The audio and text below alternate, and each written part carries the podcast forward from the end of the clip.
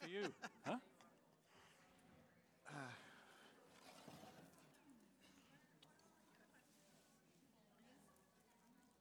Good morning, ladies and gentlemen. Everybody got their iPhones on? Thank you very much for coming, especially when there's so many other attractions. Um, none of them are as good a conversationalist, I have to say, as Mark is. He is terrific, and we're in for a very enjoyable hour and a half. uh, especially if you would oblige me with two things. Uh, the first is that uh, I asked Mark whether he'd been to Ballymaloe before, and he said no. Uh, he described himself as a Ballymaloe virgin. Uh, and so I've got to explain to Mark that we're not actually having a conversation in the grain store, we're having a conversation with the grain store. And the difference is that we don't, we discussed this last night, we don't want to wait for the end, towards the end of the, our session for you to ask any questions. We'd like to encourage questions as we go along. Is that okay? Yes? Good? Basically, what you're saying is we haven't got enough things to talk about, so Well, we, want, we want you to join in. You, uh, I don't know how, how many years we've known one another, but I have never, ever known you lost for words. Correct? Correct. So, As long as it's interesting. my first question is, and perhaps for the benefit of the audience, what is the ex- current extent of your empire? Uh, seven, seven restaurants, and I've got a little uh, eight-bedroom B&B, Right. which I opened in Lyme Regis. So uh, my second restaurant was uh, just near my hometown in Dorset in Lyme Regis. And I suppose the, the thing is, people in, the winter, it's very difficult, you know, to sort of attract people, especially when it's blowing a gale and raining. Uh, so I this little eight-bedroom townhouse came up on the market, and I thought I'd do a mini Rick Stein, if you like, Right. and um, just give some, give, you know, give the give the people something else to come down for. I saw Rick last week, and he was just about to go off for the 40th anniversary of, his, of the seafood restaurant in Padstow, I know, which is incredible, Yeah. isn't it? yeah. 40 years. Yeah. Ma- But there's something nice about, you know, and he's, he's a very good example, I think, Rick Stein, of, you know, somebody who's made a very good reputation, um, both on TV and in, in his own business, I think.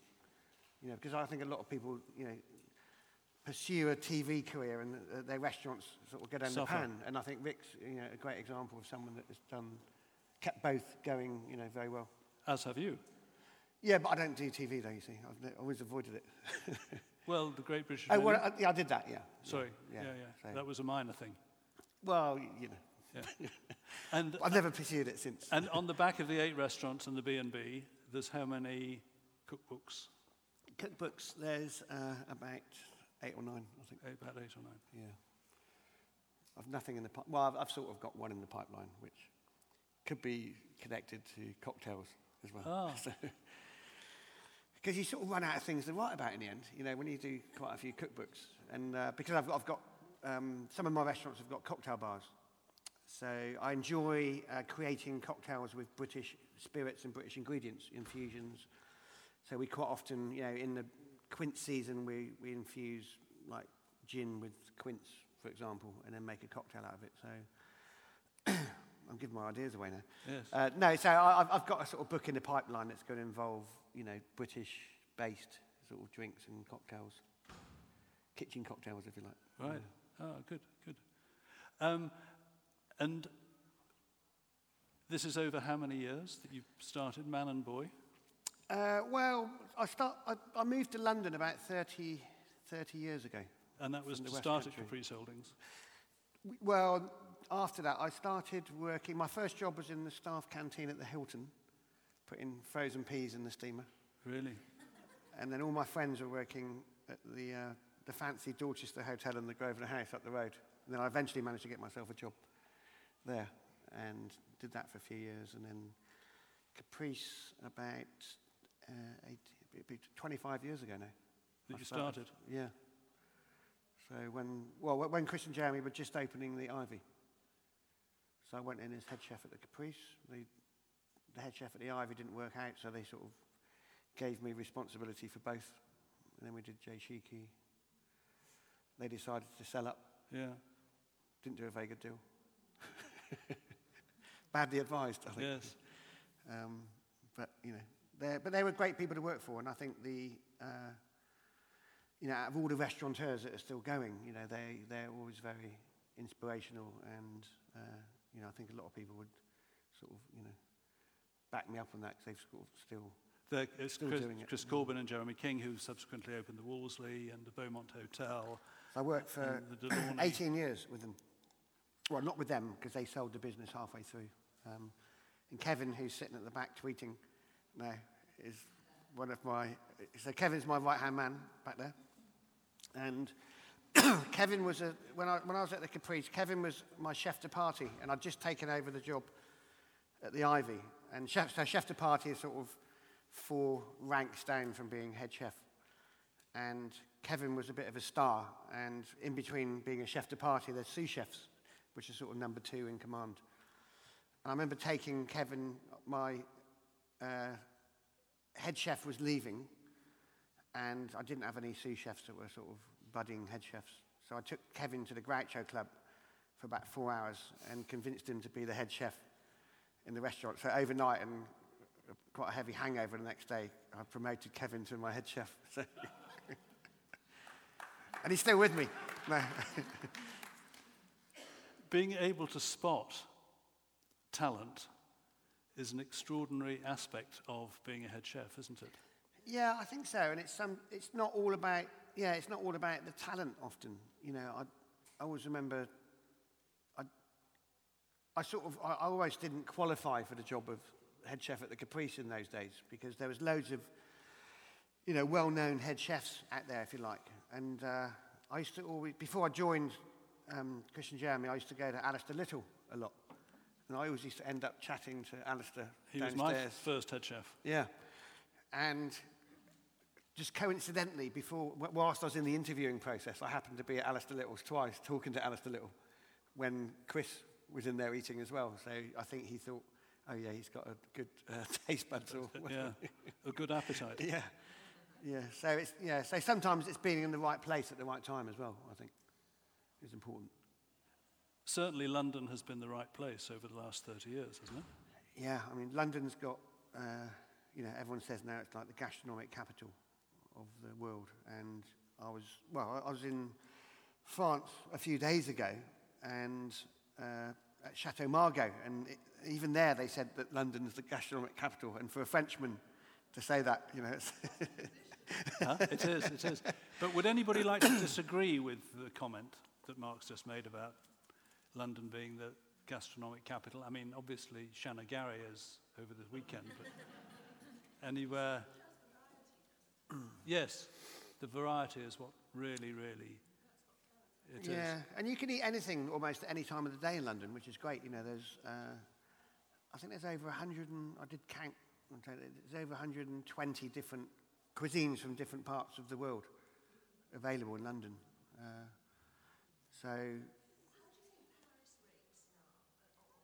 well, I don't, I don't think it does really, because they, I, I think the only the problem with Paris is that it doesn't let other countries' cuisine into Paris, if you like. So, if you want to go for a good, you know, Asian meal or Indian or you know even Italian, it's very difficult to find in Paris. Yeah, hmm. yeah. I mean, I mean, the other night we on, on our way to Bordeaux, we stopped. Well, actually, no, in Bordeaux, we went to this Chinese restaurant, which actually wasn't very good, but had a fantastic wine list, and we Funny were that. recommended it. Yeah. and John, John who uh, was uh, leading our trip, went down to the cellar, which was actually a, a scruffy old storeroom, and come back with you know his arms full of you know fantastic vintages. So we had a you know a forgettable Chinese meal, but a memorable drinking With a few good bottles attached. But the thing that really killed French restaurants was the, th- the introduction of the 35 hour week.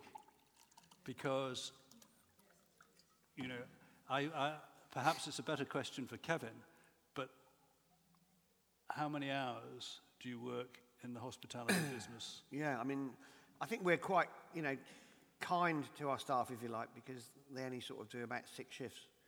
Um, and I've, And that's an eight hour shift. yeah, well, eight, eight to ten, really. You know, Yes. there's no sort of, t- sorry, time scale on shifts in kitchens and restaurants, really. Do, do you all, are you all aware with how a kitchen shift will work? Well, there's, it, there's two, there's two, there's two different ones. There's the straight shift, which is sort of seven in the morning till maybe five in the evening. Or some restaurants regard a straight shift as seven in the morning till about midnight. And a, and a to- five-day week is, is five of those. Yeah. So yeah, different kitchens for different things. But you know, it's, I suppose some of the you know the very famous chefs, you know, they attract people that would do that for nothing. Mm, on, on a stage or on a, a Yeah. three-month apprenticeship. In fact, if you go into quite a lot of the very top uh, Michelin-starred restaurants in France, they are full of Asian chefs who come over to work for three months Yeah. for nothing, Yeah. to go back to have it, to have to be able to say that they've done that on their CV. But in most commercial kitchens in London, it will be five shifts, either during the day one week, followed by a week of night shifts the following week, and then you switch around.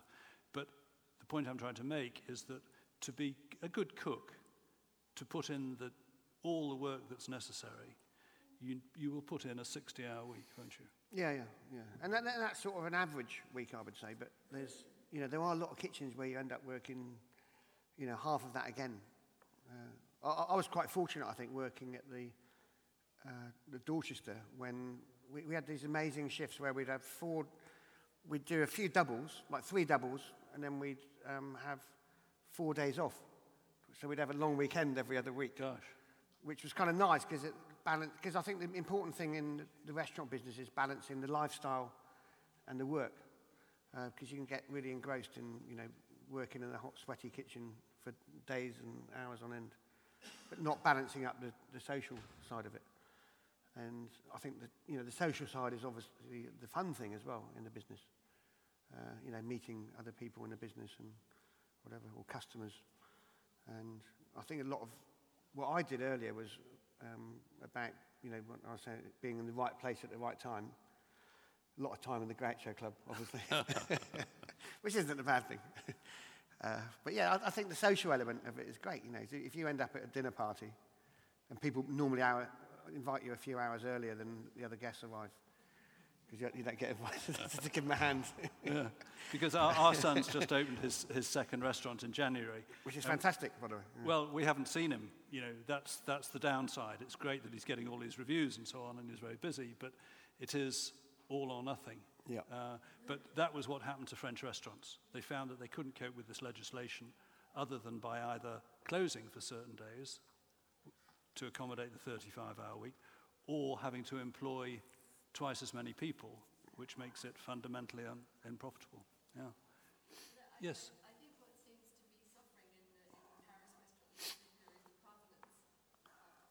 I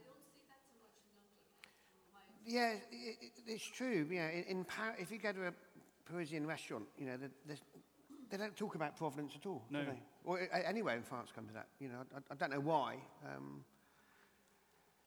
the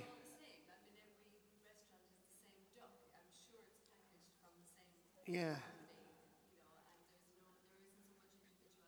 yeah, like poulet de Bresse is about the only thing you ever see any provenance on, isn't Yeah, it? and, that, and that's so expensive you can't afford to put it Yeah, on exactly. menu. Yeah. But no, it's very true, and I think they. I think it's interesting because years ago, you know, when we all used to sort of try and write our menus in French, that was being um, given a bit of flair to your menus, if you like. But now the flair in menu writing is really given the customer the provenance and a bit more information about the, the ingredients themselves. And is it difficult to, for you to get good quality ingredients? You have to search? No, not at all. I, I think it's a, for me, I think it's a natural thing to do. You know, you, you can't build a menu without actually having. But having. that's a philosophy that you started, isn't it? It's an approach you started, Yeah. what, 15 years ago? Yeah, yeah. And you built up some pretty strong. I think that when I started writing about food as well, that was when it came into play Yeah. more, more often because you.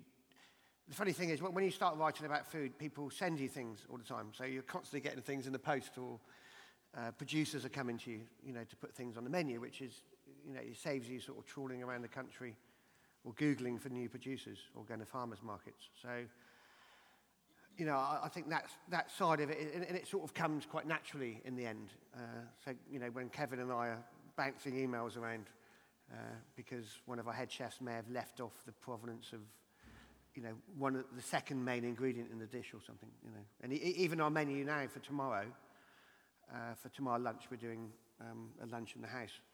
And we're still um, scraping around for a bit more provenance on the menu. So we went into the garden this morning um, because they grow lots of uh, different salads and herbs. And we ended up picking the stuff that they haven't um, intentionally grown. So we were picking pennywort off the walls in the garden, which grows wild. And that'll be in, in the in salad, salad. tomorrow. Yeah. Yeah. So you know, so probably we'll do a bit more foraging later on and uh, add Yeah. some, a bit more wording and provenance to the menu.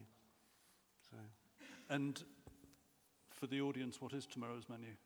okay, so tomorrow. Other, other than the pennywort, of. Other than the pennywort. So we're doing an oyster and bacon stew. So, so the idea of tomorrow's menu really is uh, to sort of showcase, um, you know, Irish ingredients. So uh, for a few years now, we've sort of done an oyster and bacon stew with, uh, and uh, in fact, even today, I was, I was going to do, um, years ago when I did my British regional book, I visited Fingal uh, Ferguson, who d- has a fantastic um, smokehouse. And uh, we were going to use his bacon. And this morning I said to Kevin, are we okay for the bacon? He said, no, it's a bit too smoky. We're going to change. What was it? What's, what's the new bacon? No, we, yeah. So, we, so we've changed.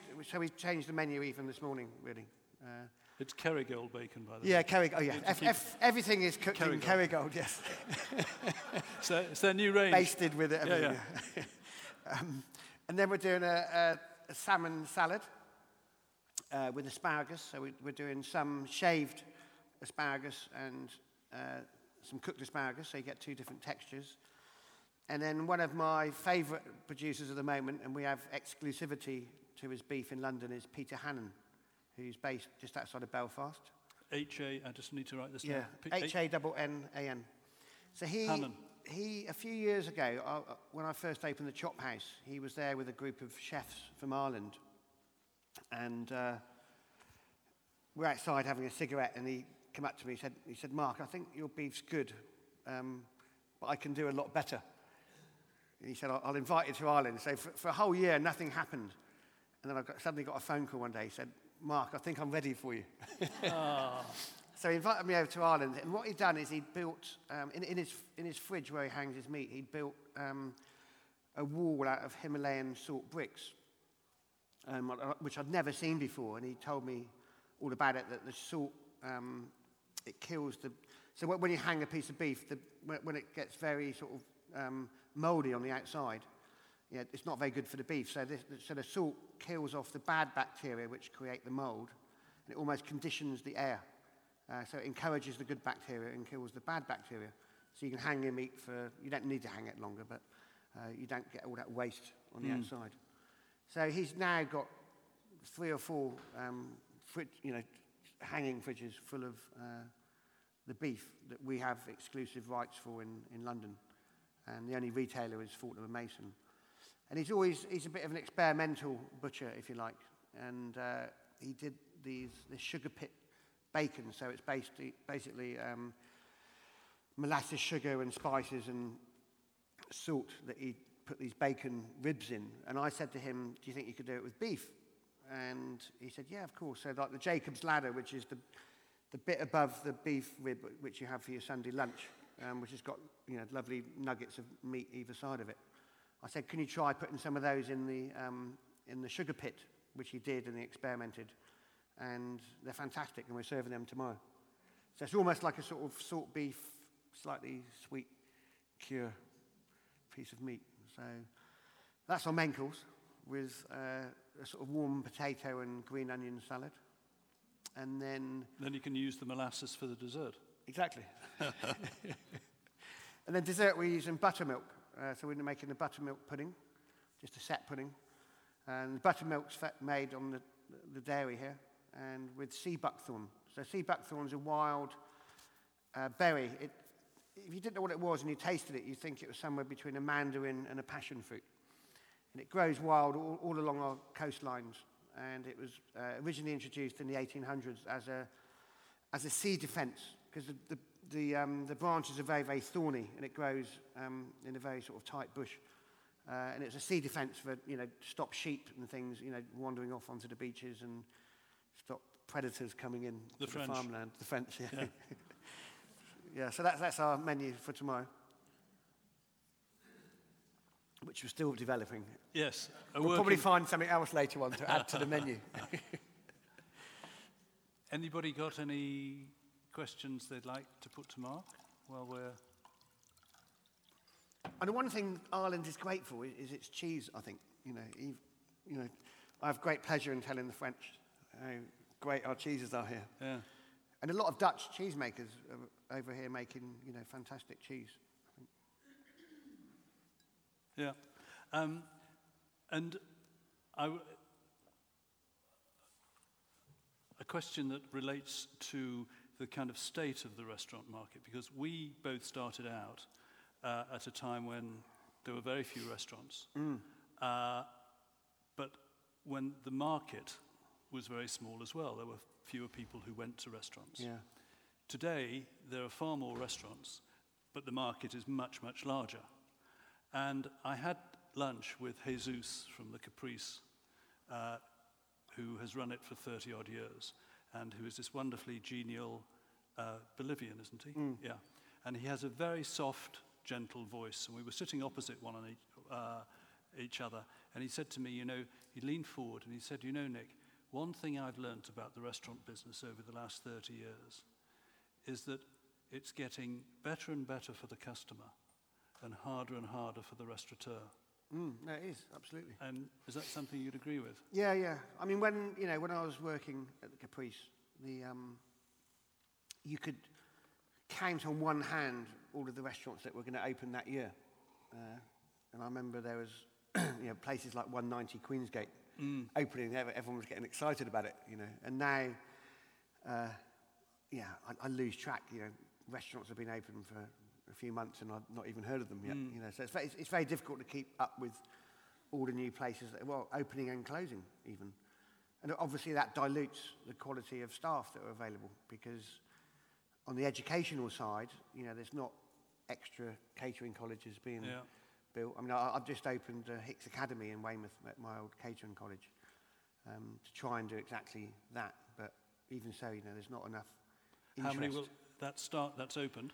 Yeah, that opened last August, and it's um, it's a catering college. It's, it's, it's the old college I used to go to, and they have allowed me to sort of build an up-to-date uh, restaurant. And you know, there's a cocktail bar, so the students actually learn how to make proper um, current-day cocktails. You know, the nearest thing we made at college on the cocktail front was a gin and tonic. So these guys are making, you know, Negronis and espresso martinis and Manhattans. Uh, and they're all t- too young to drink them, fortunately. But uh, at, least, it, at least it primes them up. And, and uh, you know, the government threw some money at it, so we've used lots of elements of the restaurant, um, the look of the restaurant in the actual restaurant there itself, and used the art department to put, you know, to make work for the restaurant. Uh, so it's, it's kind of one of its, you know, one of a kind, really.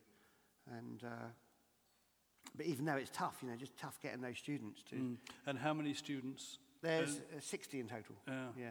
So this is the first year, um, but hopefully it'll get a bit of a name and uh, you know attract more. And But 60 is only enough to staff a couple of ah, restaurants, yeah, it? that's if they stay. Yeah. Yeah, that's if they hang on in there. Yeah, but we're doing some interesting things there. So we've got our own little smokery there, uh, and we send the students out working with producers and suppliers and fishermen. You know, there's an oyster farm locally, so uh, it's kind of completely the reverse of when I, I was at college, almost. You know, which the, the industry needs, I think. Yeah. days. So, and then they come out and do placements in different restaurants. But yeah, there's not enough staff to go around. And, and you do end up employing people that have never worked in industry before. So people that have gone into, you know, whatever, graphic design or whatever, and they suddenly, you know, get bored of that and see the popularity in food and start to, you know, work in restaurants. Hmm.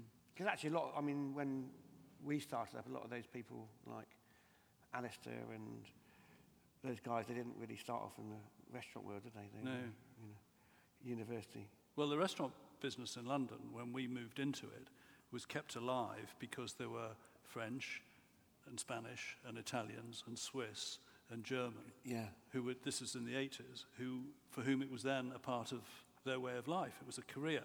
And they came over, a lot of, a lot of the Swiss came over to work in the hotels, Yeah, and the restaurants yeah. and so on. Yeah, I mean, I, I remember when I was working at the, the Dorchester and the Grosvenor House, I, I was one of the only chefs that had never been to Switzerland to work because it, it was sort of almost part of the thing you did then, wasn't it? You, you know, you'd have to go and work in Switzerland for six months. Um, and I just never got around to doing it, I suppose. Yeah. Uh, Because my restaurant was in Soho, in, and we had this association called the Soho Restaurateurs Association.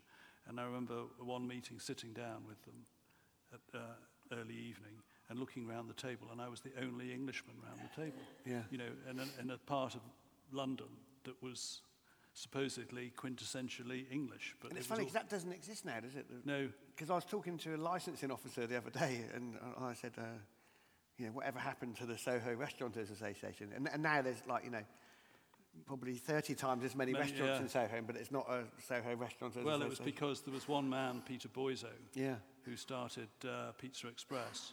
That Yeah. was his yeah. But I, w- I wonder, looking at your career, uh, whether it would have been quite as successful had you had a less unusual surname. Well, Hix, good... Hix is a great name, isn't it? And, and you have one restaurant called Hixter, which you must have had great fun conceiving and working of and so on and so on. Yeah, I mean, the, uh, originally, when- when, I first opened, um, or, or left the Caprice Group to open my first one in, uh, in Smithfield Market, I was sort of scratching Which my is head. the chop house, which yeah, is still Hix going. Oyster and Chop House. Yeah. And I was um, sort of scratching my head wondering what to call it. And uh, my business partner, Ratnesh, and Joe, my assistant, who uh, came with me, uh, they said, oh, you've got to call it Hix. And I, I didn't want to call it Hix. Uh, and then they sort of convinced me to call it Hix. And then everyone said, oh, God. Well, you know, people that didn't know me thought I'd made the name up because it's just H-I-X.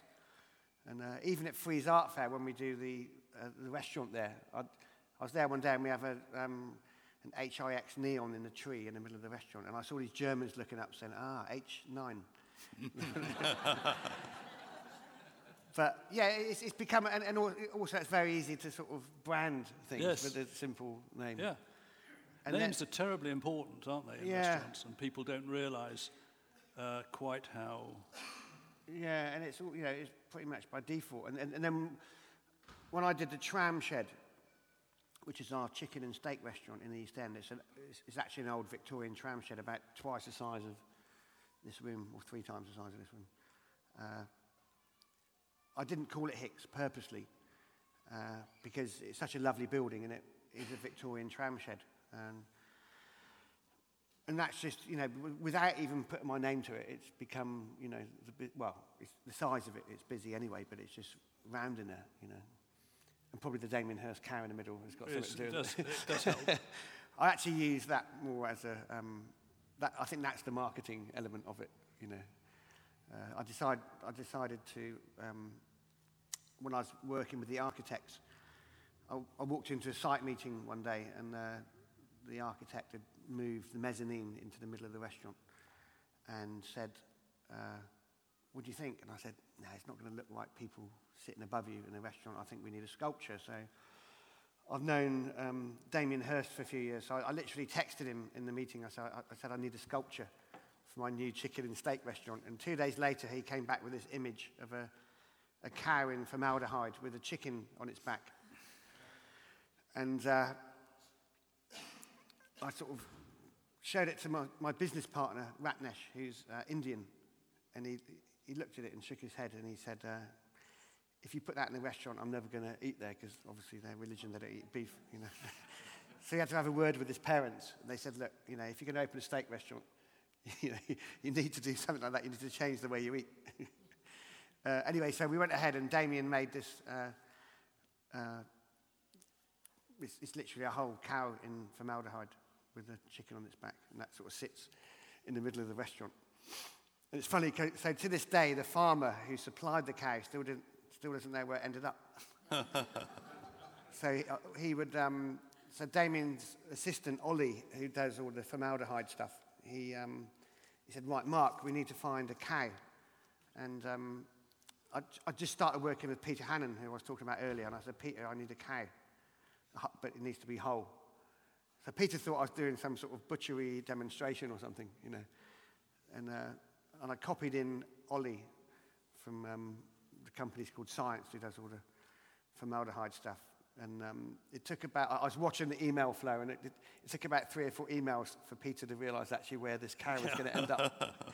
so he was, he was sending all these photographs of, you know, these cows that are on the way to the knacker's yard. So I didn't want the, I didn't want the piece to be, you know, a, a cow to be killed for the, for the actual art installation. Uh, so the farmer doesn't know where it ended up. But, I'm sure you'll find out one day. but as well as the art and the, men, and the menu, I mean, what's been extremely successful about Tramshed has been your move into Shoreditch. And, I mean, that was right at the outset, wasn't it? I mean, yeah. what was that space when you were shown it? Well, it was, it was an, I used to live in Shoreditch around the corner, and I used to walk past that building every day, and it was a, um, a storage place, a storage depot. And occasionally it was open as a sort of um, for parties and things. Uh, and it took me a year to get planning and a license to make it into. So all, all my old neighbours from when I used to live there were petitioning against, us Against getting a bloody license. uh, and, and also, it's quite risky the thought of opening a 150 seat restaurant in an area that's not, well, it's affluent, but not, you know, in, in a slightly unknown area with a bloody great cow in the middle of the restaurant. it's quite a scary thought. Uh, but, you know, it, it sort of worked. And, I- and I think, it, you know, it's a good example of, you know, um, paring down the restaurant, the, the menu to, you know, to just having, I mean, Sally Clarke did it years ago where there was no choice Yeah, in Clarke's restaurant where in the tradition of Alice, who was Yeah, sitting here exactly, before us. yeah. Yeah. And over the years, you know, restaurants like um, the, uh, you know, the Entrecôte in Paris, I suppose, and the English version, which I keep forgetting the name of, uh, the one in Marylebone. Yes, uh, entrecôte, Yeah. something like that. Yeah. And, uh, and then Burger and Lobster, you know, opens, and, it, you know, there's always a queue outside.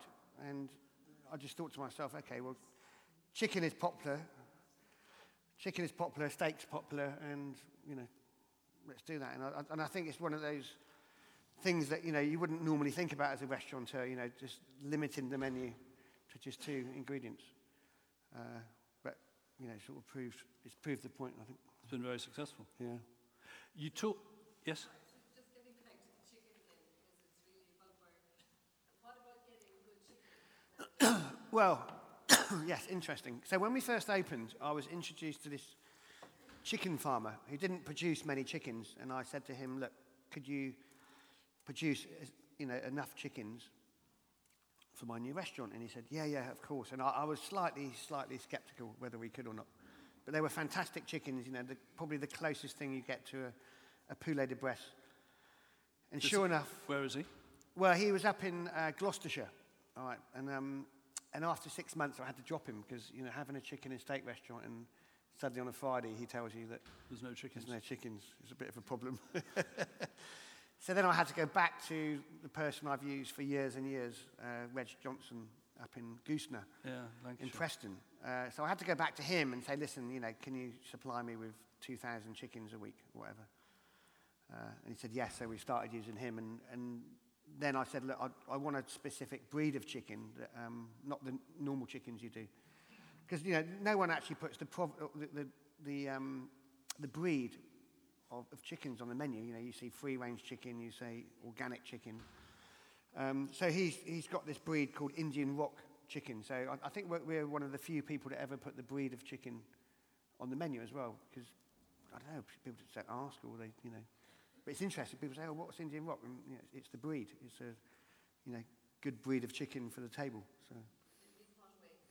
Uh, just the way the meat, you know, I mean, all, all good chickens really, you know, the, the, the flavours in the legs really. And these aren't even classified as free range, but they are free range if you like, because I've been to some of the best free range chicken farms in the country, and all the farmer does is leave, leaves the doors open, and all the chickens stay inside, they don't bother yeah, going out. Don't go out, yeah. So a It's lot wet. Of, yeah, Could be wet. yeah. And, you know, so a, a lot of the free range chickens, they just stay put, you know, stay up in the rafters or whatever. So, uh, yes, but it's, it's nice to sort of be able to name the breed of chicken. Do you ever have nightmares about chickens? No. Or beef? No. good, good, good. I'm sure they have I did night- re- nightmares about you. yeah. But I did when I first opened, you know, having this tank in the middle of the restaurant, I thought we were going to get sort of animal rights protesters throwing buckets of, you know, red paint at the Yeah. windows. But so I had sort of security on the door to begin with, but it didn't ever happen. So they couldn't find it. Do you have a philosophy anymore? Because with so many different locations, different types of restaurants, different sizes of restaurants, varying by the amount of restaurants now, and I, I don't know how you critique restaurants anymore, but do you have still a basic philosophy that you follow, or do you vary it from restaurant to restaurant? depending on- Uh, well, a philosophy for sourcing ingredients. Um, you know, so everything apart from our wine is British and olive oil. uh, and they, the, the, menus are different in all of the restaurants, so it's not, I, I don't sort of follow the same pattern because these days you have to be quite, uh, you know, competitive with what other people are doing as well. Uh, so I sort of swap and change the menus quite often. You know, pricing is always important because, you know, it, especially in Soho, you know, what we were saying earlier is, you know, there are so many, um, I've lost count of how many, you know, Japanese noodle bars there are, which are all great. Uh, but it's nice to sort of see, you know, different um, options now for people. Because I think when, when you first opened in Soho, it was just a bunch of Italian restaurants Yeah. you were surrounded by, you know. Yes. They've almost all gone now, haven't they? Yeah, yeah, I mean, if you ask me what's really the lacuna in London restaurants, it's a really, really good Italian trattoria. Yeah, yeah. They and just don't exist. Yeah. And, and Soho was full of them, wasn't it? Yeah. You know. Yeah, it's interesting. And where Hix is now selling steaks was a Japanese restaurant. Yeah, which failed. Yeah. Um, so it's, it's you know it's being in the restaurant business and jumping on the back of someone failing is sometimes you know luckily an essential. Yeah. You know, someone that spent three million pounds on a restaurant and I ended up paying two hundred thousand premium for it. Uh, And it had the most beautiful sushi bar in the it did, basement, yeah, didn't it? yeah, But you never wanted to go there. No, exactly. And now it's a It's a Huge cocktail bar. Yeah. And I've, I've kept the sunken sushi bar because the idea of the sushi bar, that it was sunken behind the counter. And so the, the sushi guys were always eye level with the customers sitting there. So I didn't have much money to spend, so I sort of kept it as it was and just put a zinc top over the glass sushi counter. And everyone thought, and, and it was all refrigerated, all the marble behind it was refrigerated. So I used that for keeping the cocktail glasses cold. And uh, everyone thought I'd designed this special um, cocktail bar with refrigerated stuff, and all I'd done was stuck a bit of uh, pewter over the top of the glass. So yeah, some, sometimes by default you end up with things, and, and, and I've managed to sort of copy it as much as possible. I mean, in, in my new, my newest restaurant, um, it was an old tin factory, and in the basement there was a, a big tank where they used to dip the uh, tin. tin. And so the minute I saw it, I thought, ah, okay, I'm going to reuse that as the cocktail bar like Soho. So the, the cocktail barman will be, you know, just slightly below where the customers are sitting. So it's become a bit of a theme. It's not always possible to sort of start digging holes in Yeah. bars, but Yes, I always think that if you ever want to, if you ever have children who you need to furnish a flat for, look out for a restaurant that's just about to open. Keep your eye on it because about three or four weeks after it's opened, there will be new furniture which they have bought because the architect said had to be there, Yeah, didn't it? yeah, And they've realized it's completely the wrong furniture, it's in the wrong place, it's doing the wrong job, the custom. I mean, I had to do the same. I know this from p- a very painful experience. But, you know, it's, it is a fact of restaurant life that you get rid of yeah. often the most No, expensive stuff. Yeah, I mean, I, I had loads of this lovely leather furniture that um, the previous owner had got specially made, and it, coincidentally, it, it was made by um, or designed by a friend of mine. And so I managed to keep quite a lot of it. It was like sort of, you know, interesting leather, sort of modern banquettes. Uh, but you know, eventually it just fell apart. 'cause It wasn't It wasn't made. It was designed for a restaurant, but not made. for restaurant Yeah. use. Yeah. So all the bar stores had to get new legs on all sorts. I was just going to ask, uh, how do you avoid like food fashion? And you know, it seems to me as though in London, other places, certain restaurants were more like theatre than they were about food. Do you think that has influenced you, or have you avoided it, or what? Yeah, I think so. The I often get asked, you know, what's going to be the next food trend, and it's quite difficult to sort of think of something that hasn't, you know, I, I think, you know, the, probably the latest thing is Korean food, I'd say, in London, isn't it? You know, Yeah. there's- there, there were no or hardly any Korean restaurants for ages, but you sort of need to, yeah, I, I think you need to keep abreast of it, but I think sometimes it's quite important to stay with what you do or what you believe in rather than try and follow a trend because we've all seen over the years, you know, uh, foam and all sorts of stuff that, you know, chefs try and copy and don't quite understand how, you know, I, I think when, you know, a lot of proteges that have come out of, say, Heston Blumenthal's kitchens and have tried to emulate it, uh, you know, don't always get it right, you know, and I think there's a certain way or certain understanding why people do things in a certain way, uh, but then emulating it without understanding why they, you know, they did it is difficult. So I think it's quite often important to sort of stay with what you believe in, um, but obviously have a bit of an open mind. You know, I had a, I had a conversation with Kevin this morning, and the uh, the old um, and being in France as well. That, you know, the old salted caramel thing appears on almost Every menu. every menu, but it's, it's something that people like to eat. You know, it's, a- it's, a, it's a great flavour. And um, there was another chef on the trip with me, and um, and a hotelier who I, I go fishing with quite often, and we were sort of winding up our friend, and uh, seeing how many times, how many different restaurant menus there would be salted caramel on, and we were at. Uh, I think I think it might have been Chateau Margaux actually. And right at the last thing, they, they brought these petits fours, and the waiter was describing what they were. And uh, it was um, caramelized, I can't remember, nuts or something. And uh, I said, uh, avec sel de mer. And he went, so, you know, it's, it's in everything now. And we, and we do a, like a salted caramel fondue. And I was just saying to Kevin this morning, I said, we need to think of another name because it's just, it just gets very repetitive now, you know, the, the old salted caramel thing. But you know, quite often it works because customers like it and they see it, you know. You Well, some chocolate. people I know, one of whom is in the audience and happens to be my wife, are addicted to it. Mm, yeah, it does. It- int- it is, it- intravenous would be uh, Yeah. we're not quite, not quite swift enough it, yeah, and it's difficult. And, and I bet you, I, I said to Kevin, can't we call it something like Cornish sea salt fudge fondue or something? But it's not quite got the same ring to it. And, you know, you'd have all sorts of complaints if you took it off Yeah. the menu. So, yeah. And that, that, I suppose that is, you know, that is, I suppose that is one of the sort of fashionable things that people tend to latch onto and, and follow that actually, you know, will be with us in years to come, I think It's, it's quite a new thing. I don't even know who invented it, actually. What salted caramel? The salted caramel. Yeah, I hope somebody hasn't patented it. Yeah. Because It they've would have missed out on a fortune. It would have been a mad chocolatier, probably, Yeah. that um, probably come up with it, you know, did a salted caramel bar or something. But yeah, no, it's everywhere. Yeah. You touched on Where's that bottle of wine, anyway, that your wife yes, is going to get? yes, I don't know. I don't know. Maybe uh, we'll. We said yesterday, said, uh, God, we, we, we, we've An got to talk for an hour and a half. I said, Yeah. we, we need some nice wine to wash it down with. Or Have you not been to Oddbins? How's it? any. Yes. such a thing as a British cuisine, or would you like to try to define it? Well, yeah, interesting because people often say, "What?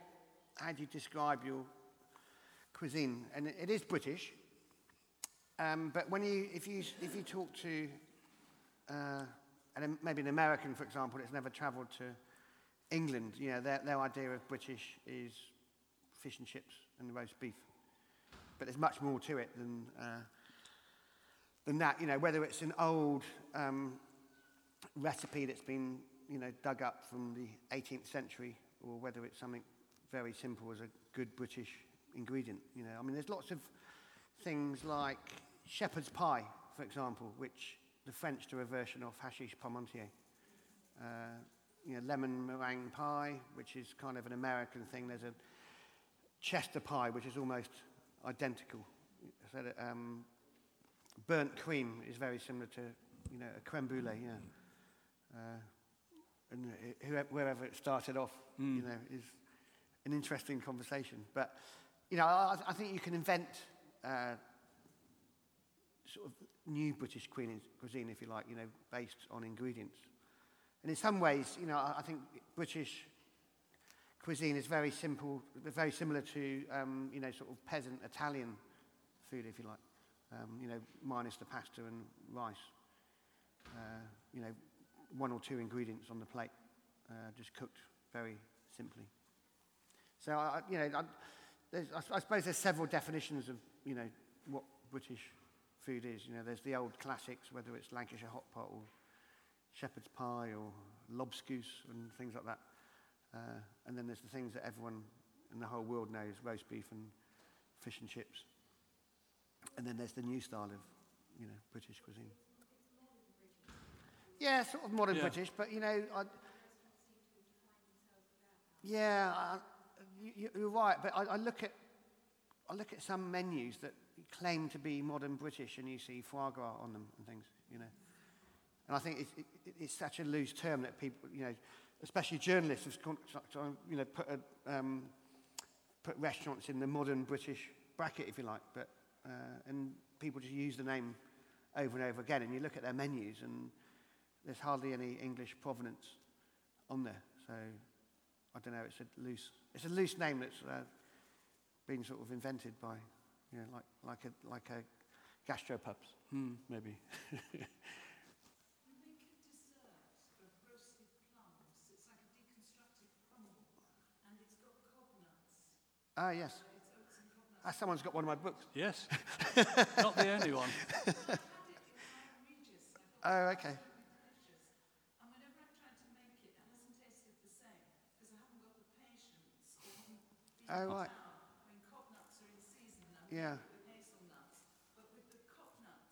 Quintessentially English. Yeah. I suppose that's yeah, and that's a good use in the se- you know because plums are in the se- season the same time as the cob nuts, so that's a, probably a good example of using you know something that's seasonal but it's not a traditional British dish.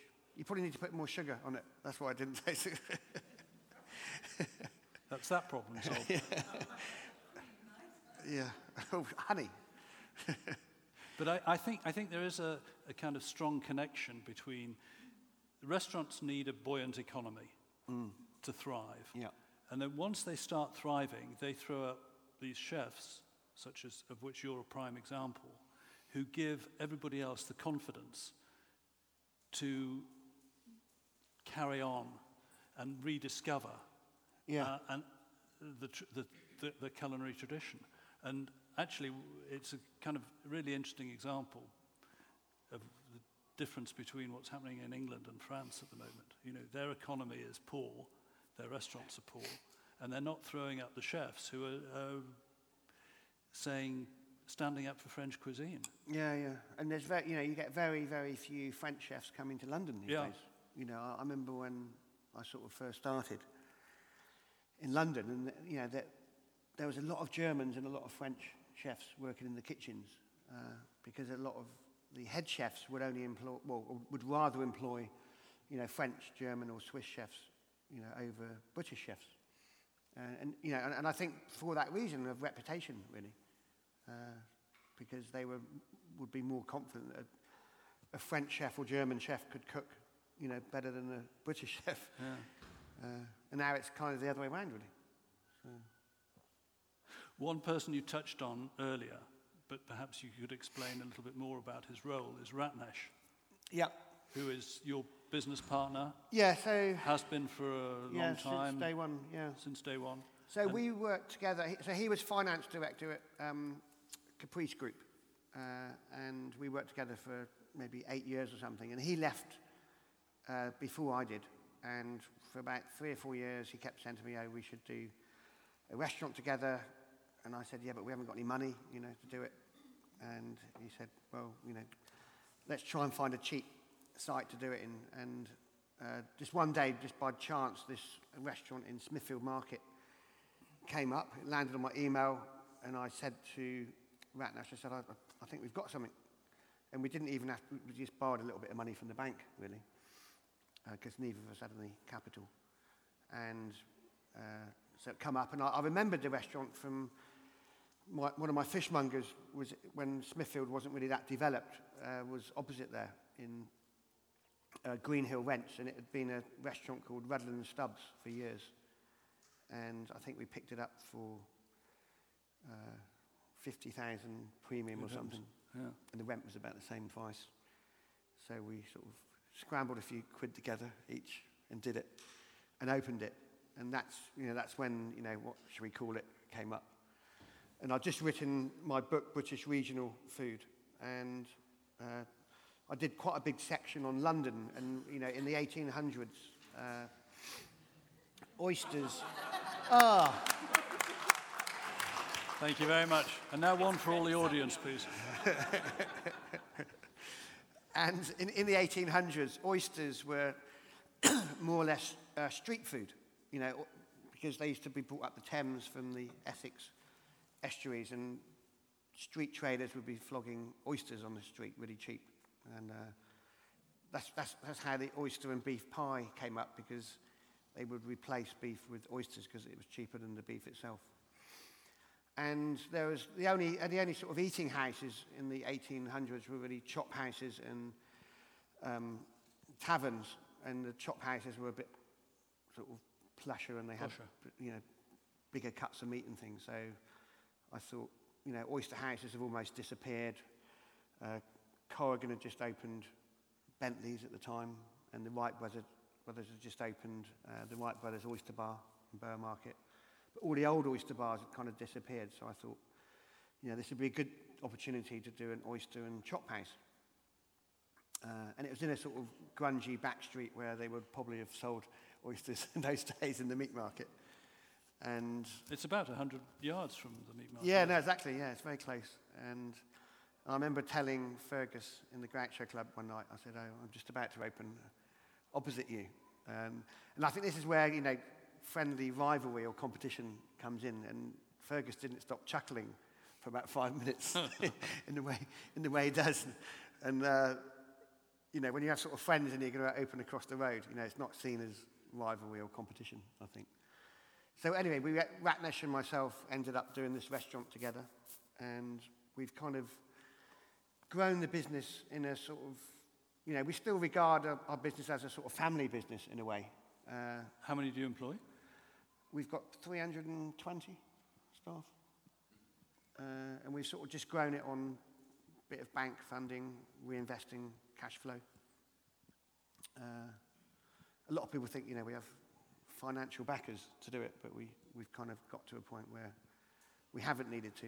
And if you overspend, you overspend. And you, I stopped paying myself a wage for six months because we'd overspent on the last project. Uh, but you know, but in your own business, you can do that. Yeah, You yeah. know, so it doesn't really. And keep control. Yeah, yeah. Cheers. Cheers, everybody. How much uh, thought and work goes into the presentation of the food? Uh, sometimes too much. Sometimes not enough. Uh, I'm a great believer in not putting any more than three ingredients on the plate. Sometimes only one ingredient. Uh, in fact, when I opened the chop house, I think one of the, in the first week, um, I had dinner with Rick Stein and a few others, and Rick said to me, he said to me that night, he said, "I think you've gone a bit too far this time." because I, if I do a steak, you, you get a steak on the plate, and you know you don't get anything else with it.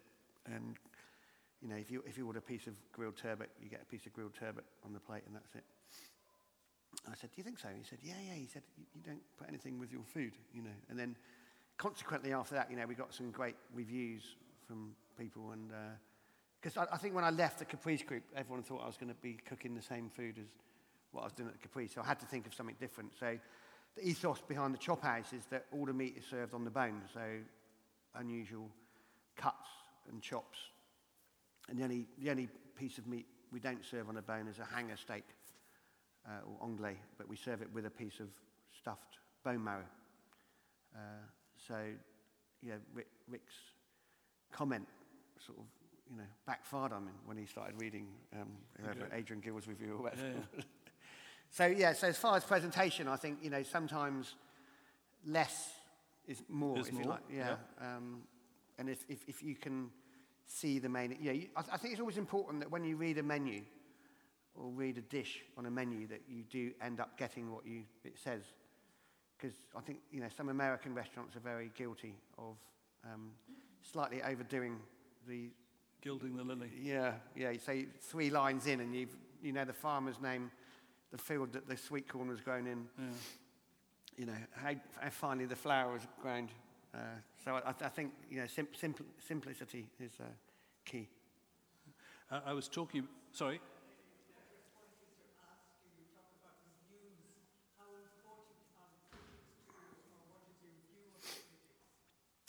present company accepted. Yes. I don't know. It's an interesting one. I think in sometimes you know uh, when when you receive a bad review, um, sometimes actually customers or you know are curious to go there because they say it can't be that bad. Yeah, it's a very British thing, isn't it? And I, I remember when Adrian Gill wrote, um, he did a review of what that restaurant we did in Belgravia very briefly, which I'll move on to in a minute. and, he, and you know, he, he normally starts off writing about himself for the first half of it. And he said, uh, the first line was, I'm sure Mark won't mind me giving him a bad review. so I, I think, you know, I think in London, it's, th- th- I think reviews are always important. Uh, I, I, you know, if you do get a bad review, it's not because, you know, the food critic dislikes you, I think. Uh, it's because they've just been on a, you know, a bad day, which, you know, with the, you don't always get it right 100%. But I always quite like sharing the staff, you know, a bad review because, uh, you know, I think there's a lot to learn from it and just keep it on the notice board for, Yeah, for a few, months. days. Yeah. It can be a rallying. uh, It can be a rallying cry. You know, it can help very much. Uh, but as a restaurateur who's had a bad review, I know that you really what you need is a thick skin, isn't it? Yeah, yeah. Because you have to take it on, take it on the chin, Yeah. and then remember you're going to open in a couple of hours and Yeah. do something about it. Yeah, so I, I think you know, you know, they're always to learn from, and and also I think the good thing with lots of uh, new restaurants opening these days, you're, you know, in the old days you would, you know, you would, everyone would review you within a few weeks, but there's so many restaurants to go around now that are They're all, opening. yeah. It takes a while for them to get to time you to get it sometimes. right. Nothing. TripAdvisor is an interesting one, isn't it?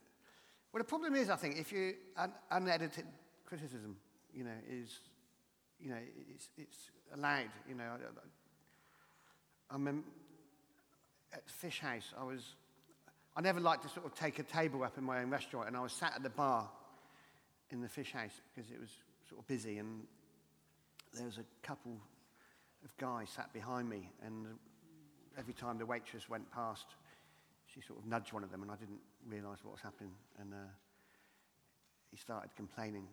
He, he got up and left, and I think they'd been in before, and he started complaining.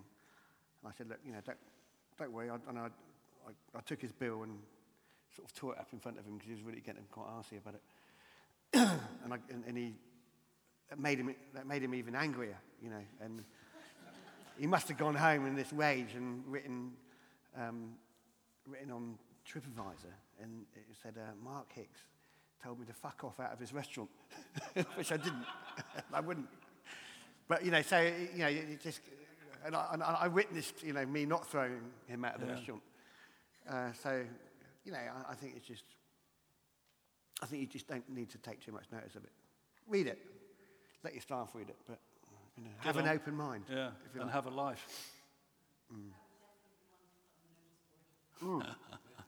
Oh, it did, that way. Yeah. Uh, while we're on the subject of things that have not gone so well, uh, what's been your biggest professional mistake?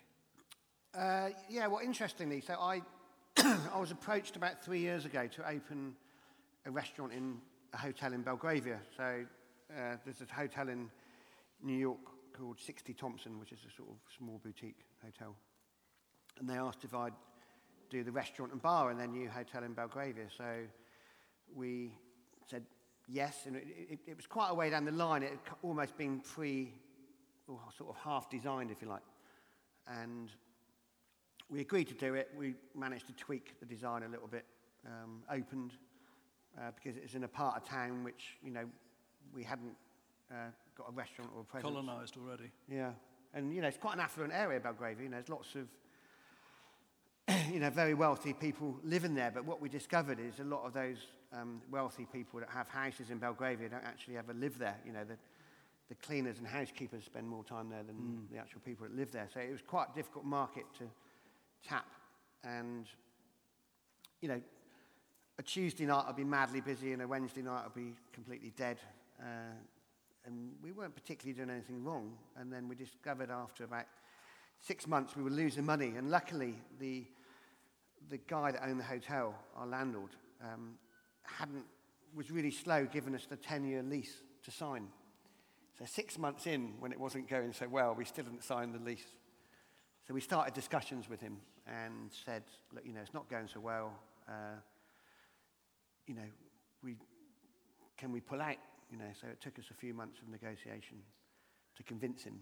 And uh, even he believed that um, actually, yeah, you know, wh- wh- why did they open this hotel in this area? And Thompson, who were the hotel um, operators, uh, ironically pulled out two months after we did.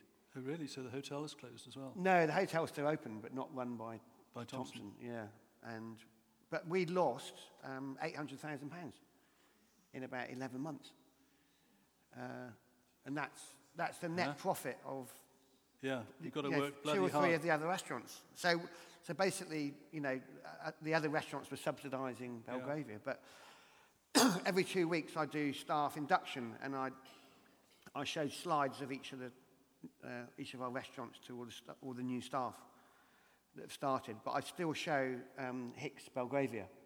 as an object lesson. Yeah, And and I, do. I tell them what I've just told you, and uh, you know, and I just say to them, you know, you're probably wondering why I'm showing you this because it doesn't exist. Uh, but it's a lesson in, you know, not everything always works. Yeah, Uh, despite the name. yeah, so, and I think even now, whatever's, me, I don't know if you've been there, but someone else moved in and it didn't work. Really. yeah. That, So is it possible to make eight hundred thousand pounds a year out of two restaurants? Well, bottom line profit if you're doing well, yeah. But the bottom line profit is quite small. it is. But they're very busy restaurants. They're large. They're open seven days a week, most Yeah. of them. Yeah, And, of course, they have a bar attached, don't they? yeah, And without the bar, they would make considerably less money yeah, yeah. than Because the net profit in restaurants, you know, it, for every, you know, it's only between 10 and 20% Yeah. bottom line profit. So you have to do an awful lot of work to get to a, you know, a The semi-decent bottom line The profit. golden rule about profitability in restaurants is that it is inverse, in inverse proportion to the quality of food that's served. yeah, no, it is. The better the food, the lower the profits. Yeah, yeah. And it always amazes me that, you know, some restaurants, you know, it, it might, you know, you, you run a, a pizza restaurant, you know, where the costs, you know, pizza restaurants are probably the ones that always have the best uh, bottom line profit. But, what, but I was in this Yeah. little tiny steak restaurant, which was a few days ago, it was in Paris, which was only like 20 seats. And the kitchen was behind where we would have put a bar, if you like, in the restaurant and there was the, own, the owner and his son and one person in the kitchen, and they, it's quite interesting because their menu was, um, it was all steak, and they were sort of normal priced steaks, but they had one particular steak on there which was 250 euros for two people, which has kind of inspired me because I saw quite a few of them being eaten around the room, and uh, I was with Russell Norman, and we, we did some sums on the back of a fag packet um, of how much turnover they would do in a week. And we, after our sums on the back of a fag packet, you know, it's only like 20 seats. And uh, we thought, shit, you know, they, they're taking as much money here. So we took our bill and sort of divvied it up and timed, times it by 14 and uh, multiplied it up. And, you know, they're, they're, they're turning over more money than we are, you know, because they're, it's so small, but it's, it's quite unique, all the different cuts of steak and stuff. So the size of your restaurant often doesn't make, you know, an awful lot of difference. But then on the back of that, I went to, you've probably been to Sushi Tetsu in Clerkenwell. Have you been there? No, I can't get in. I know. there's- this, rest, there's this new restaurant called, and you can only book at certain times, Yes. for certain times. anyway, I, I went there with Russell, and it's only got, um, I think, 11 seats. And they do one service at lunchtime and sort of one and a half in the evening. And Russell and I chose the most expensive menu and, you know, drunk lots of sake and spent maybe 250 quid. But the people next to us chose the cheapest menu, which I think was 50 pounds, and were drinking tea. And I'm sure at lunchtimes quite a few people do that. And we sort of worked out that how much money that per year, and they, being Japanese, they don't open on Sundays or you know Mondays. And they, you know, we worked out that they would only make about 30,000 a year, probably running it themselves, husband and wife team, in a, in a year. So, you know, on the other extreme, you know, you don't go into the restaurant business. No. Le- leave it to Mark and Kevin. Uh, I was just wondering, like, living in London, what's your kind of favourite place to eat, like week in, week out, not as like a special occasion, but like, you know, you're on a shit Saturday night, and you just kind of want something big, beautiful. Yeah, I've, it, it's interesting because I, I, I'm, find myself constantly trying new places all the time because there are so many new places that are opening all the time. So, yeah, I, I, you know, there are old favourites like, you know, St John and places that I go to a lot, Locanda, Locatelli. But um, I, I, do, I do, you know, every week just find myself going to somewhere new, really. Uh, the places recently I've been to, which I've loved, are Uh, is it is it pronounced Bow? Bow in Oh, did he get in? Yeah, I managed to get in on day two because my ex-girlfriend does PR and she knew the PR person that was doing it, so we managed to Oh, get sneaked into the corner. But that's very good. It's it's a tiny little place. It's a place on Lexington Street that's been opened by the restaurateurs behind Jim Gymkhana, hmm. which is a very successful. But it is sorry, B A O, isn't Yeah, it? Yeah, ba- I think it's pronounced Bao. Bow And it just specialises in in buns. Yeah, exactly. Yeah, yeah. So, um, yeah, Karam from Jim Gymkhana was back to them, I think, or something. But Jim Gymkhana, you know, is a great restaurant. You know, that's one of my favourite Indians, and I, and I think that goes to show that, you know, Albemarle Street, Yeah. Gymkhana, Albemarle Street. I think it goes to show as well that, you know, just because it's an Indian restaurant, it doesn't uh, have to be, you know, cheap like your local curry house. Yeah. Because, you know, he uses lots of great ingredients. Uh, Lots of lot game. game, yeah. And, and uh, the thing I like about it, it's not uh, fancy Indian food. There are some sort of modern Indian restaurants, if you like, that, you know, for me, they, it's too refined and you don't really get the, the proper sense of Indian cuisine. Whereas Jim Gymkhana, you know, you get a very good curry served in a nice silver dish or copper dish. Uh, and it's, you know, very authentic. But there's also a sense there, as I think in your restaurants as well, that it's not just the food, it's the warmth of the place Yeah, yeah. that is incredibly The important. The design is good, isn't it? And Yeah, the design is good, but They even do old pewter tankards for their Yeah. beer and things, and you can eat at the bar, and you Yeah. know, so it's, it's, it's, modern in a sort of comfortable way, I think. yeah, and the interior is more flexible. yeah, yeah. You know, you wouldn't it used to be very restaurant. rigid, Mm. didn't it? You, you were told, Flock wallpaper. Yeah, but just in restaurants in general, you know, there was a bar where you had to sit, then you were taken through. Yeah, You know, now you're, yeah, you as the yeah. customer are much more in charge of the restaurant space. Yeah, Uh, eating at counters is a very new phenomenon, and people often say to me, you know, how, do- how do you get into a, a, a restaurant when it's just opened? And I remember one thing to do is to go in and always try and sit at the counter, you know, and introduce yourself to the staff yeah, you know, and give them your business card, get their business card, and, and because when new restaurants have a table available, they don't want to give it to somebody who they'll never see again. Mm. You know, they want, they want to cultivate regular customers as much as regular customers wanted to be welcomed by the restaurant. I never use it. I never use it. No, no. But thank you. Huh? No, but if you go in and you introduce yourself, then I, I, th- I think it. Because what happens to new restaurants after a while is that they become yesterday's restaurants. But they've signed a 10, a 15, or a 20 year lease. Uh, huh?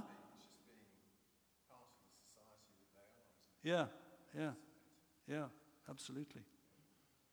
But that, you know, but that Soho thing that we were talking about is, um, you know, our, our lunch business has sort of dropped off in the last um, few months. Uh, and you sort of scratch your head and you think, you know, why lunch has dropped off? But then, then you count the amount of new restaurants that have opened, opened. and the, the choice around. And that's the reason. It's not because people have stopped coming to you, it's because there's more choice. I remember at the Caprice when there was only a handful of probably restaurants in London that you would talk about or go to. And Quaglino's was about to Open. open with how many seats? 250 50. seats. And we all thought to ourselves, you know, where, where are these people going to come from? You know, and Capri still stayed busy. Uh, Quaglino's was busy. Yeah. And I think, you know, and that's, I think where we've got to today, what you touched on earlier, is that there's more restaurants opening and there's more people eating out. It's a bit more like New York, where people, you know, don't cook at home as much. Yeah, uh, tough. And that was an era, I don't know if anybody other than Jancis knows what a TBL was. A TBL was something that used to be exist. It was called a two-bottle lunch. but those, those don't exist anymore, do they? No, very Huh? rarely. You know, you might have a one-glass lunch, but Yeah, and NBL. Or, or, or it goes the other way, where they stay until dinner.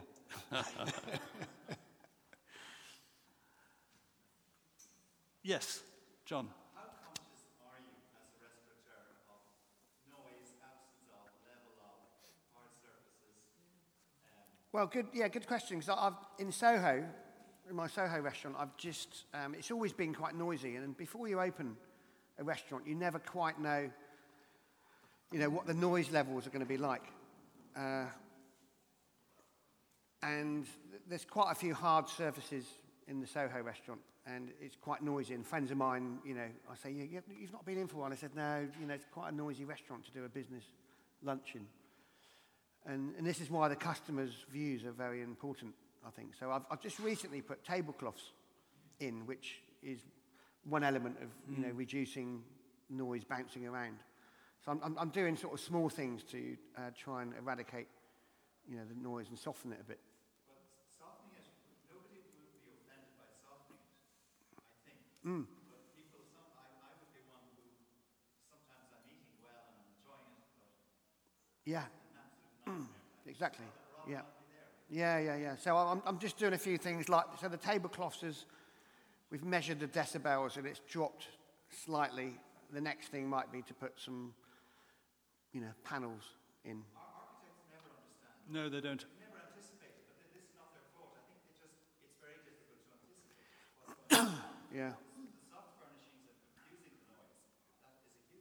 yeah, yeah, yeah. people, of course, themselves then help as well. So, uh, you know, a lot of the, um, a lot of the people that used to use the Ivy, for example, who have been in a few times, and uh, I sort of called them after. I said, I said, you know, I'm not seeing you for a while. And it's because of that, you know, it's because they, they, they can't have a proper business meeting. Whereas in the Ivy, you know, the, the tables were this far apart, weren't they? Yeah. So there'll be someone doing business there and someone doing business there, but it didn't seem to, to bother anyone because it was a powerful place to, to sort of do business over lunch.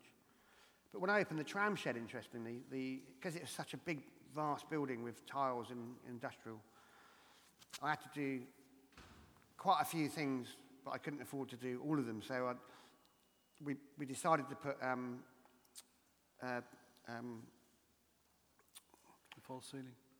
uh, panels, uh, what are they called, uh, soundproof acoustic panels. acoustic panels in, and I had to do underfloor heating.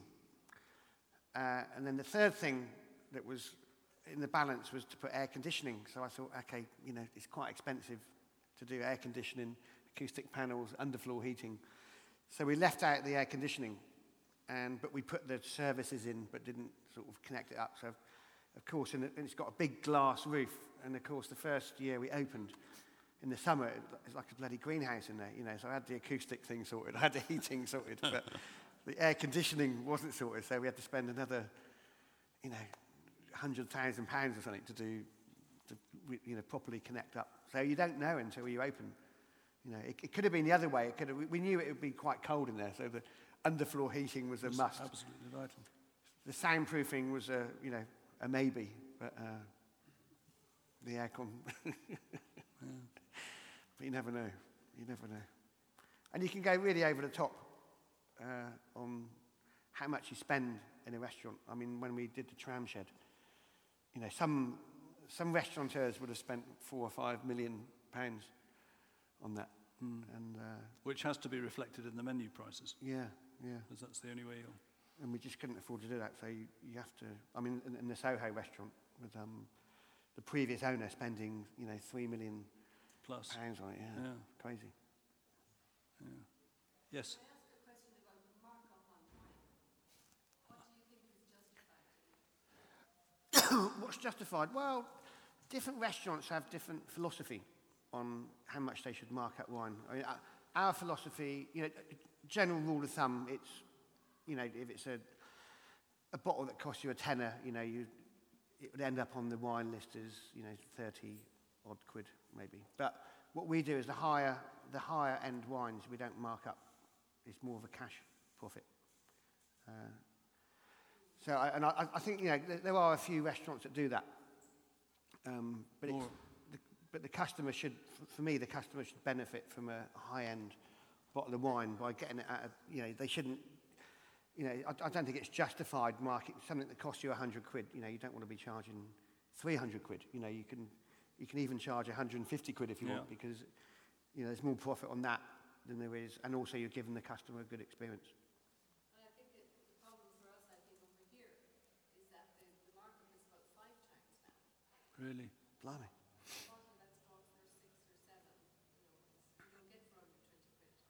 Mm. That's not good.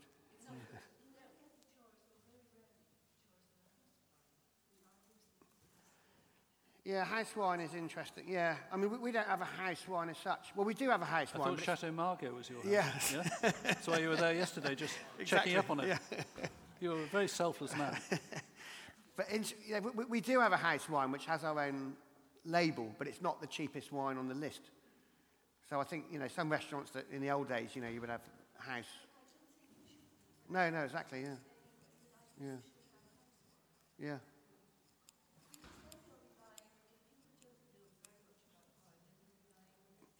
Yeah. Yeah, yeah. And I think the better, better restaurants make better choices like that and don't so much overcharge for wines. Yeah. I think what I'm looking at, a lot of places now that are throwing anything onto a list and,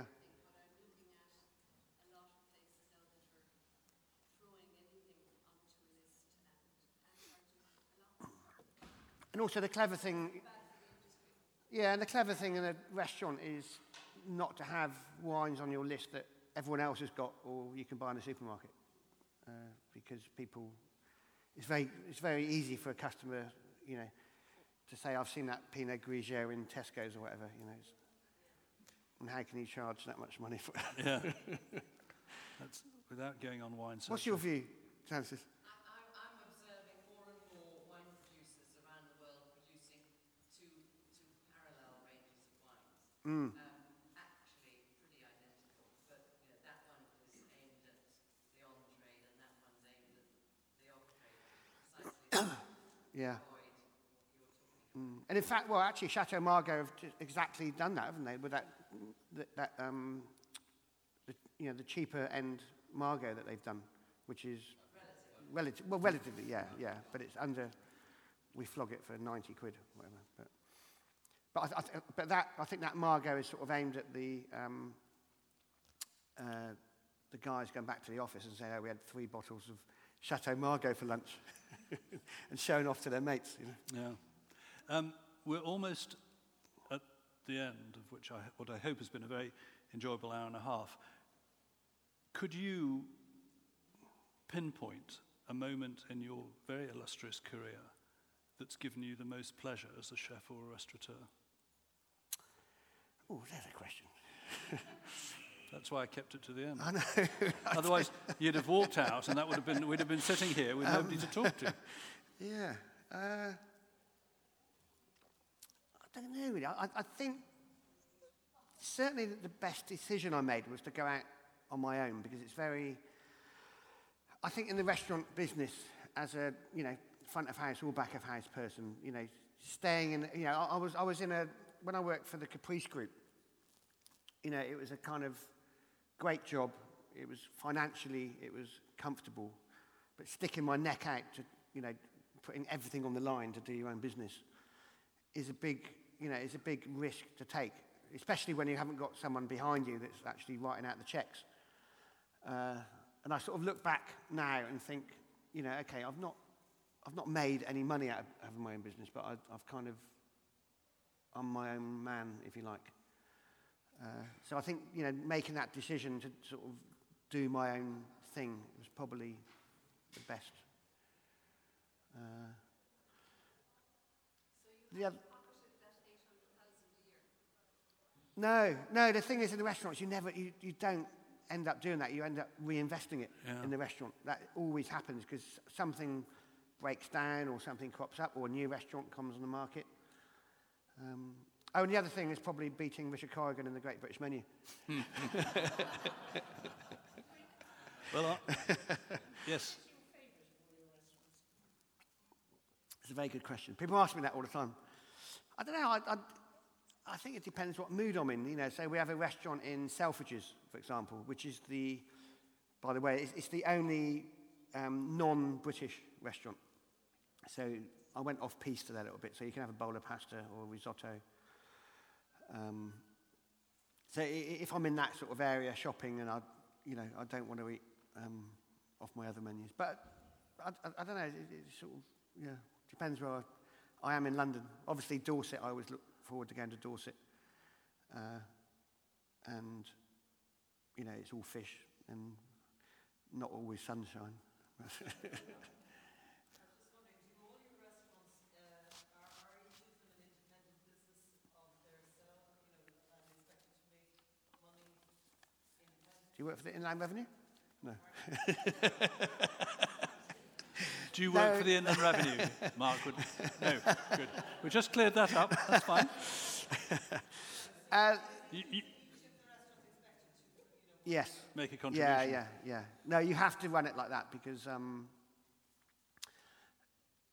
if, if, if you sort of just throw it all into the pot, you don't realise, you know, if one. One's losing £800,000 pounds after eight months. Yeah, exactly. Yeah. And also, when you, when you open, you know, more than one, two, or three restaurants, you actually set them up as different um, businesses as well for that reason. Because if one does fail, you know, you, you don't take the others with it. And that's, you know, sort of fairly normal practice these days. And also, the bank won't lend you the money if you don't do that sometimes. You know, so it's kind of, you know. And there are quite there are at least two or three companies that I know of that just specialise in restaurant accountancy, don't they? Yeah, I mean, yeah. Ratnesh, That's what he as, does, yeah. as well as looking after Yeah. being an a shareholder, Yeah. he also runs a company Yeah, exactly, that yeah. other restaurateurs can go to, and they get very because in the old days, it was always that that was Yeah. any restaurant's Achilles' heel, wasn't it? Yeah, yeah. I mean, and so many. And, and that actually- and the wine. Yeah. but that's good that um, my business partner looks after other restaurants because I can see how much money they're making as well and compare it.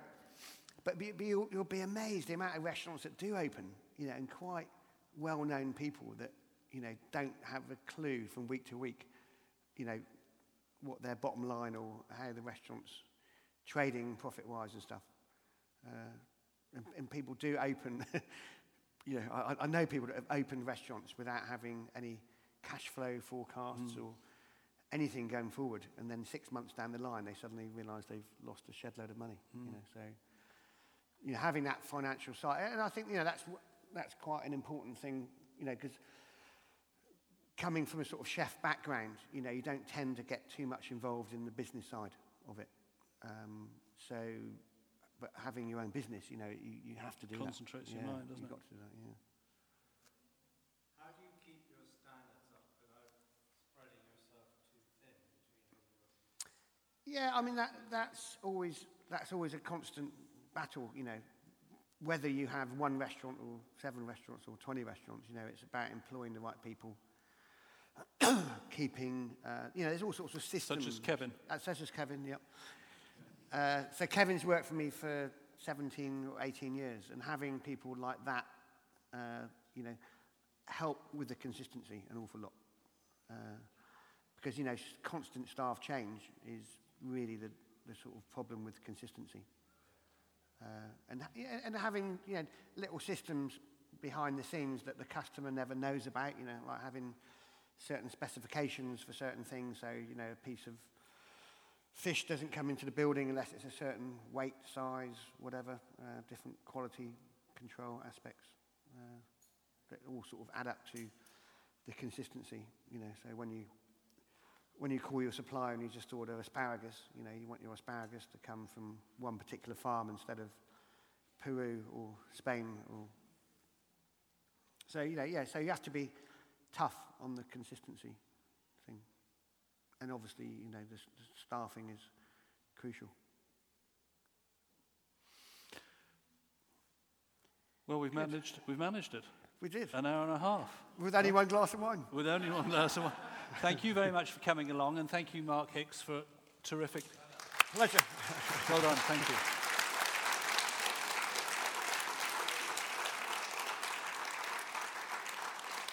What, what does the rest of the day hold? Oh, I've got to do another. Have you?